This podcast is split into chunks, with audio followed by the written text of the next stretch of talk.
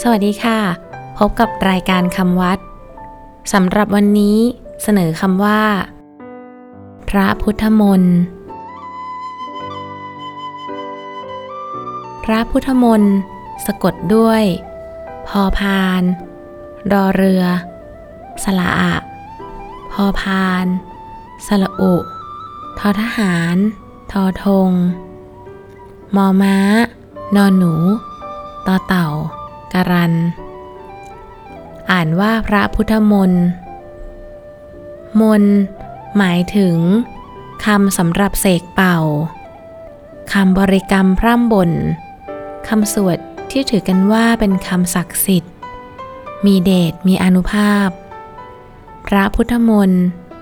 หมายถึงบทสวดที่เป็นภาษามคต ส่วนใหญ่จะเป็นคำสอนของพระสัมมาสัมพุทธเจ้า ซึ่งพระองค์ตรัสไว้เองบ้าง พระสาวกแต่งกันภายหลังบ้าง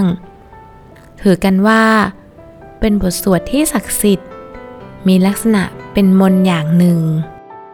พระพุทธมนต์บางส่วนเรียกว่า พระปริตหมายถึงเป็นเครื่องป้องกันรักษา คุ้มครอง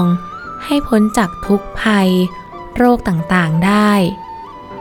คำว่า ระพุทธมนต์ใช้เรียกต่างกันตามลักษณะงานคือ ถ้าเป็นงานมงคล ใช้ว่าเจริญพระพุทธมนต์ถ้าเป็นงานอวมงคล ใช้ว่า